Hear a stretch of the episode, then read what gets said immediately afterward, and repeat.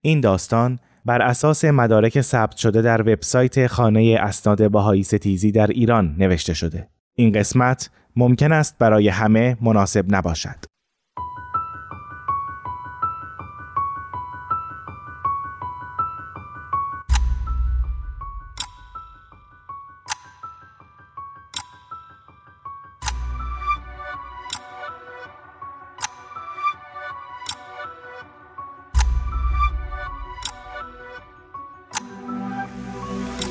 سودای ستیز پایان بخش دوم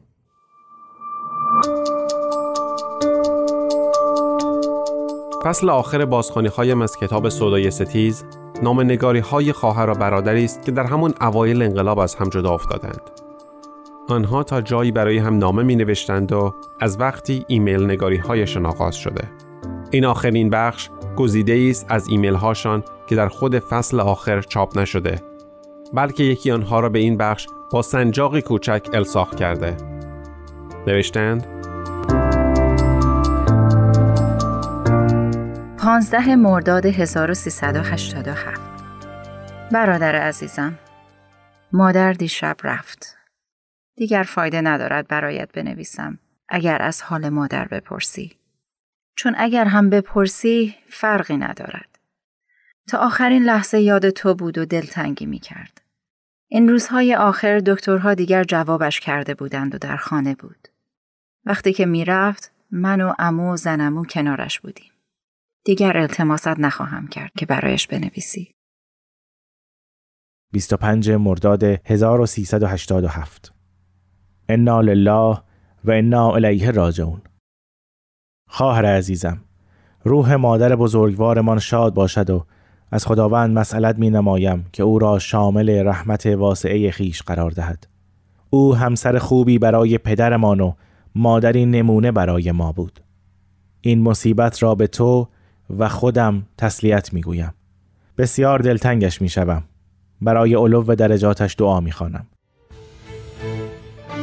هفته شهریور 1388 تفنگت را زمین بگذار. تفنگت را زمین بگذار برادر عزیزم زبانم قاصر است از دیدن این وقایع و ذهنم باور نمی کند آنچه را که چشمانم می بیند و گوشهایم می شنود. تو چه؟ واقعا نمی بینی؟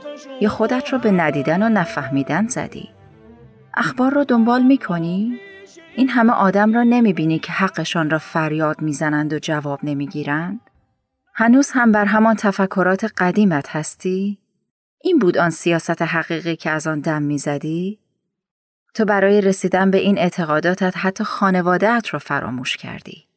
در مراسم پدرت حاضر نبودی چون رفته بودی به یکی از شهرستانها برای به قول خودت جهاد. مادرت را که به کل فراموش کردی و من تنها خواهرت را هم رها کردی. با خودم می گفتم در مسیر اهدافش زندگی می کند. اما پس از این اتفاقات دیگر آن دل لرزه ها را نمی توانم نبینم.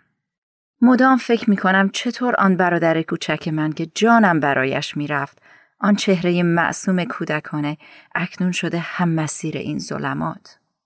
چطور توانسته؟ هر سال با خودم می گویم خب دیگر از این بدتر که نمی شود. ولی می‌بینم که جهل چنان چهره حقیقی خودش را به من نشان می‌دهد که حتی نمی‌توانم واژه‌ای در توصیف این حدث پلیدی بیابم. دوست دارم برایت کلمه ها و خطها بنویسم اما می‌دانم نمی‌خوانی. تا همینجا کافی است. واقعا بس است. 20 مهر 1388 خواهر عزیز ایمیلت را خواندم. می توانم تصور کنم دستانت می لرزیده وقتی اینها را می نوشتی. درست مثل همه وقتهایی که پریشان می شدی. چه آن وقتها که نمره هایت از آن که پدر می‌خواست کمتر می‌شد چه آن وقت که خواستگار 20 سال از خودت بزرگتر داشتی و چه آن زمان که در فرودگاه پشت آن شیشه چشم به من دوخته بودی حرفهایت هم درست است و هم نه می‌دانم چون دور هستی از صحت بسیاری از اخبار و وقایع آگاه نیستی در اینکه در ماههای اخیر ایران دستخوش ناملایمات بسیاری شده بود شکی نیست روزها و ماههای سختی برای همه بود. بعضی فکر می‌کردند حقشان خورده شده و بعضی با قاطعیت این نظر را رد می‌کردند. فضای مجازی هم که چند سالی است وارد زندگی همهمان شده به این بحث ها دامن می‌زد. همین فیسبوک شد بلای جان جوانان. در آن شایعه پخش می کردند و ادهی ساده هم باور می کردند و بروزاتش را خودت دیدی. به چشم خودم در خیابان دیدم که بسیاری از این جوانها و نوجوانها بدون آنکه بدانند در فضای اجتماعی سیاسی چه میگذرد ریختن در خیابانها و شعار می‌دهند. حتما عکس های میدان آزادی را دیدی. اینها یعنی ما از نسل جوان دور شدیم و آنها را درست نشناختیم. با یکی دو نفر از همکاران که صحبت می کردم می گفتن این ناآرامی ها را همه فضای مجازی و دشمنانمان به وجود آوردند و مردم را به جان هم انداختند. من هم سکوت می کردم میدانی چرا؟ چون با خودم فکر می کردم خب گروهی کوچک و مختصر فریب خورده باشند. این جماعت چطور همه با هم قرار گذاشتند که فریب بخورند و بریزند در خیابانها؟ نمی‌شد اینها را بلند بلند گفت. البته این را هم بگویم که نباید از هیلگری های دشمنانمان غافل باشیم. آنها از همان روزهای اول مدام در این فکر بودند که راهی بیابند تا به ما صدمه بزنند شاید این هم یکی از آنهاست بارها به تو هم انظار دادم که مراقب باش با چه کسانی رفت و آمد می کنی. در همین جریانات رد پای گروه های تجزیه طلب و طبق معمول بهایی ها هم دیده شد که به حمدالله رهبران اینها دستگیر شدند. خیلی باید مراقب باشی و رفت آمدهایت را مدام بررسی کنی. با خودم فکر می کنم که شاید همین اینترنت و پیشرفت تکنولوژی راهی شده برای آنها. باید چاره برایش اندیشید. باید خوب شناختش. من که از این اینترنت فقط همین ایمیل زدنش را یاد گرفتم. نه به قول جوانها اورکاتی دارم، نه فیسبوکی، نه وبلاگی. فکر می کنم باید بیشتر از اینها در این فضاها باشم. همین ایمیل هم که می بینی چند روز طول کشید تا بنویسم. هرچه هست هر دو طرف در این جریان تا حدی نقش دارند و به نظرم شاید بتوان تا جایی مقصرشان دانست. این سالها ما را از هم دور کرده. حداقل خوشحالم که هنوز به قول خودت آن برادر کوچک با چهره معصوم را به یاد داری. میدانی زیاد حرف زدن برایم سخت است. قربانت.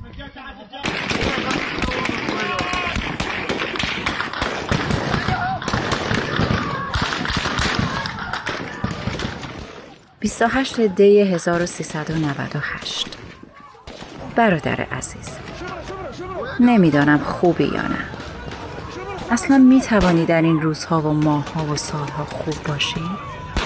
هنوز شبها از فکر این همه خبر بد از خواب می پرم. از سوی تک تک آن تصاویر را که به زور با موبایل گرفتند و ما این طرف دنیا دیدیم جلوی چشمانم رژه می رود. در آنها همه مردم را از هر قشری می توان.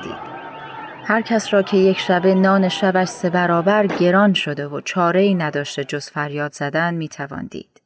اینها جوانند، مردند، زنند، پیرند، انسانند. مگر چه می خواهند؟ از طرف دیگر صدای سنگین سقوط آن 176 نفر. آن 176 آرزو و امید به آینده که به آنی زمینگیر شدند و دنیای سیاه پوش. دیگر نوشتن از شرایط برای تویی که آنجا هستی توهین به خودم است. همه چیز ظاهر و عیان است. برادرم، این نه آن بود که می گفتید. نه آن بود که می گفتند. در نامه های پیشینت بارها بر حذرم داشتی.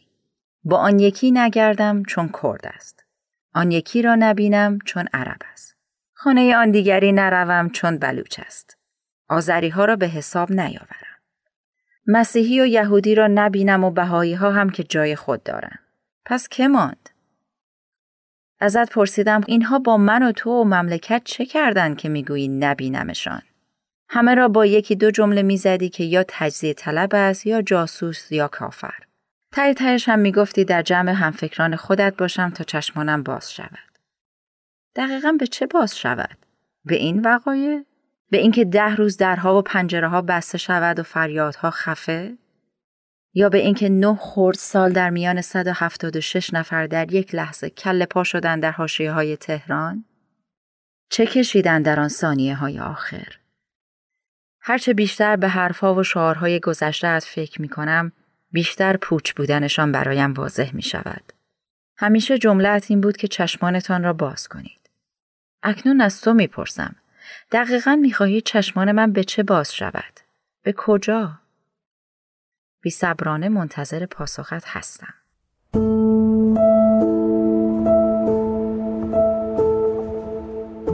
یک بهمن 1398 خواهر عزیزم خواندن ایمیل تو در این روزها و ماهها هم دلم را روشن می کند و هم ذهنم را درگیرتر از همین که هست در نامت نوشته بودی این نه آن بود که می گفتی باید اقرار کنم بله. این نیست آنچه که من می گفتم من اگر پیش از انقلاب چشمانم باز شد و با دیگران در افتادم به خاطر دینم بود. اگر با بهایی ها درگیر شدم به خاطر آخرتم بود. اگر پس از انقلاب فعالیتی کردم به خاطر ملتم بود و اگر جهادی بود به خاطر مذهبم. امروز هم به خاطر همین هاست که هنوز مشغولم و هنوز تلاش می کنم اما الان نمی‌دانم که این مشکلات این بلایا و این دردسرها از ماست که بر ماست یا دشمنانند که اینها را خواستند. مرزها را گم کردم. نمی‌دانم دلیل این بلایا چیست. یعنی نمی‌توانم پیدایش کنم. حزم آنچه که بر ما در این یکی دو ماه رفت برایم سخت است.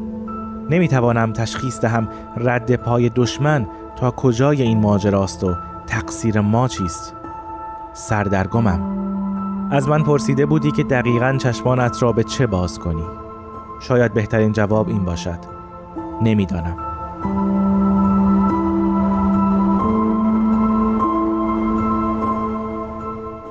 پنج اسفند 1398 برادر عزیزم امیدوارم خوب باشی. از خواندن آخرین ایمیلت کمی جا خوردم.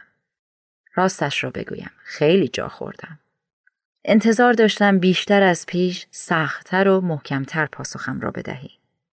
کلی جمله و کلمه آماده کرده بودم تا هم حرمت بینمان حفظ شود و هم حرفم را زده باشم. اما وقتی آن ایمیل را خواندم باورم نشد که تویی. کاش میسر می‌شد و از نزدیک میدیدمت. کاش می‌شد بنشینیم و ساعتها و روزها حرف بزنیم و حرف بزنیم. این خطوط، این کلمات، این دوری برایم دیگر غیرقابل تحمل شده. از خانواده چهار نفریمان فقط من و تو ماندیم و ما هم این چنین از هم دوریم. آن روزها بارها و بارها از من خواستی که به تو تلفن نزنم و فقط نامه بفرستم. اکنون که هزاران هزار راه برای صحبت کردن وجود دارد، اصلا نه شماره ای از تو دارم و نه حتی آدرسی. کاش می‌شد همدیگر را ببینیم. شاید برای من راحت تر باشد که بیایم و ببینمت. اما امو و زنمو به شدت مخالفت می‌کنن. می‌گویند این زمان زمان مناسبی نیست و فعلا باید سفر به ایران را تعویق بیاندازم. من هم مانند این چهل سال قبول می کنم. اما امیدوارم که بتوانم به زودی ببینمت. قربانت خواهرت. یک فروردین 1400 برادر عزیزم امیدوارم خوب و خوش باشی. می‌خواستم نوروز را به تو تبریک بگویم. امیدوارم سال جدید سالی سرشار از خوبی و برکت باشد. مدتی از تو بیخبرم. هرگاه وقت کردی خوشحال می شوم که برایم از حال خودت بنویسی. 18 تیر 1400 خواهر عزیزم مرا بابت تأخیر در نوشتن ببخش. مدتی است به شدت سرم گرم است و مشغولم. فکر می کنم تا مدتی نتوانم سر وقت برایت بنویسم. در این روزها به سفرهای مختلف می روم. امیدوارم بتوانم به زودی برایت بنویسم. قربانت. 16 بهمن 1400 برادر عزیزم از آخرین ایمیل تو حدود هفت ماه می گذرد. در این مدت مطلقا هیچ خبری از تو ندارم. امیدوارم حالت خوب باشد. به شدت برایت نگرانم. کاش زودتر خبری از خودت بدهی.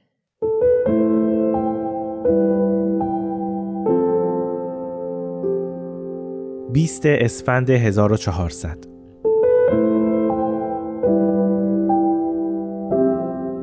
خواهر عزیزم بسیار دوستت دارم. من را ببخش که نتوانستم زودتر با تو تماسی بگیرم.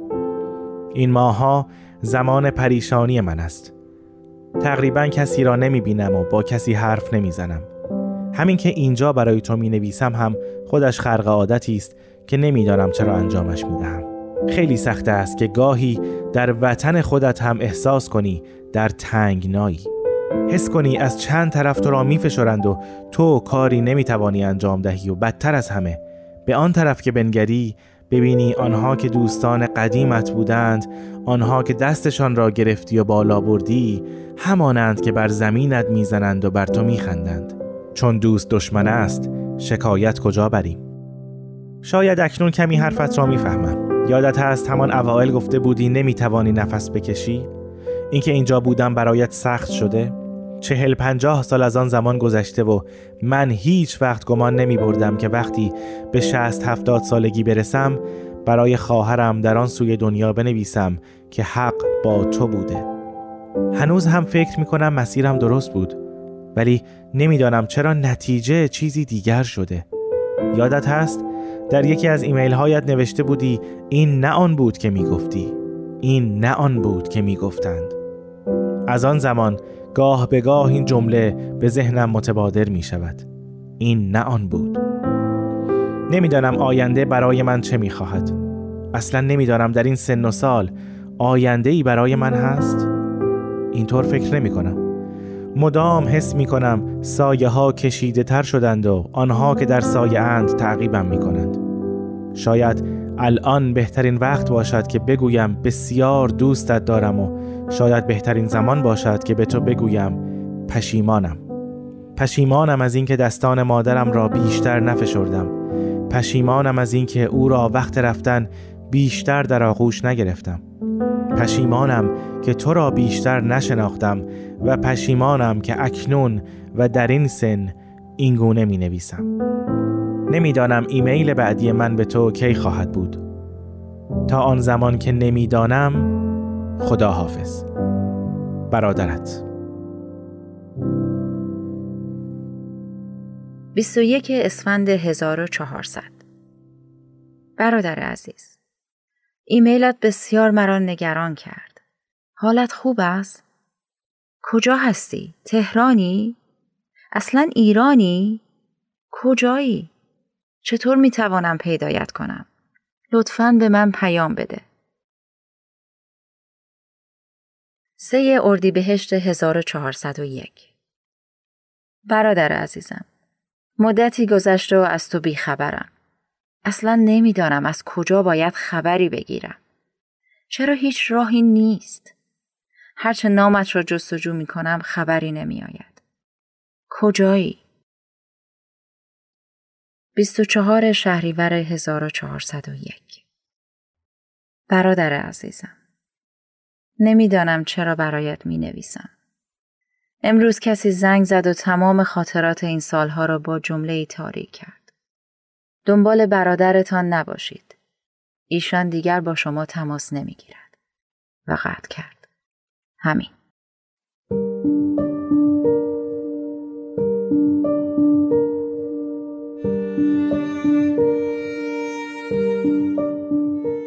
بسیار حرف ها دارم با تو. بسیار حرفها داشتم با تو و تنها راه هم همین نوشتن است. نوشتن در این ایمیل که شاید آخرینش باشد و دیگر مطمئنم که می‌خوانی. چه شد که زندگی برای ما اینطور خواست؟ چه شد که دست روزگار ما را از هم دور کرد تا من حتی ندانم تو کجایی و چه بر سرت آمده؟ اما آیا زمانه اینها را خواست یا خودمان انتخاب کردیم؟ اینکه من در اینجا باشم و تو در ناکجا تصمیم خودمان بود یا دست تقدیر. هر روز در گرداب خیال و تعمل فرو می روم که اصلا چرا باید می آمدم چرا تنهایت گذاشتم؟ چرا تو با ما نیامدی؟ پرسش هر روزه مادر. می توانستم بمانم؟ می شد همگی مانند گذشته با هم باشیم؟ چرا آن خاک دیگر پذیرای من نبود؟ چرا نتوانستم در مملکتم درس بخوانم، کار کنم، ازدواج کنم و خانواده تشکیل بدهم؟ چه شد که ما همه ایران را در سبزه های عدسی که روی میز کارمان می‌گذاریم یا در دور همی های گاه گاه می جوییم. چه شد که این همه دانایی و دانش در جاهای دیگرند و نه در سرزمین خود؟ تو بودی که اینگونه خواستی؟ یا من؟ یا ما؟ در آخرین ایمیلت نوشته بودی آینده برای من چه می‌خواهد؟ اصلا آیا آینده هست؟ میدانی تا مدتها با خودم کلنجار می‌رفتم که به گذشته فکر نکنم. اما اکنون می‌بینم اگر همان گذشته را داناتر بودم تأسف و پشیمانی حال را به دوش نمیکشیدم. پس به سوالت پاسخ می‌دهم. آینده برای من چیزی نمی‌خواهد و اصلا آینده ای نیست تا وقتی من نخواهمش. آنچه در گذشته سبب شد با هم نباشیم همان جدایی ها و دوری های حال آینده را خواهد ساخت. زمان دگر شده. من چطور؟ ما چطور؟ آیندگان چطور؟ به مادر سلام مرا برسان. به امید دیدار به زودی.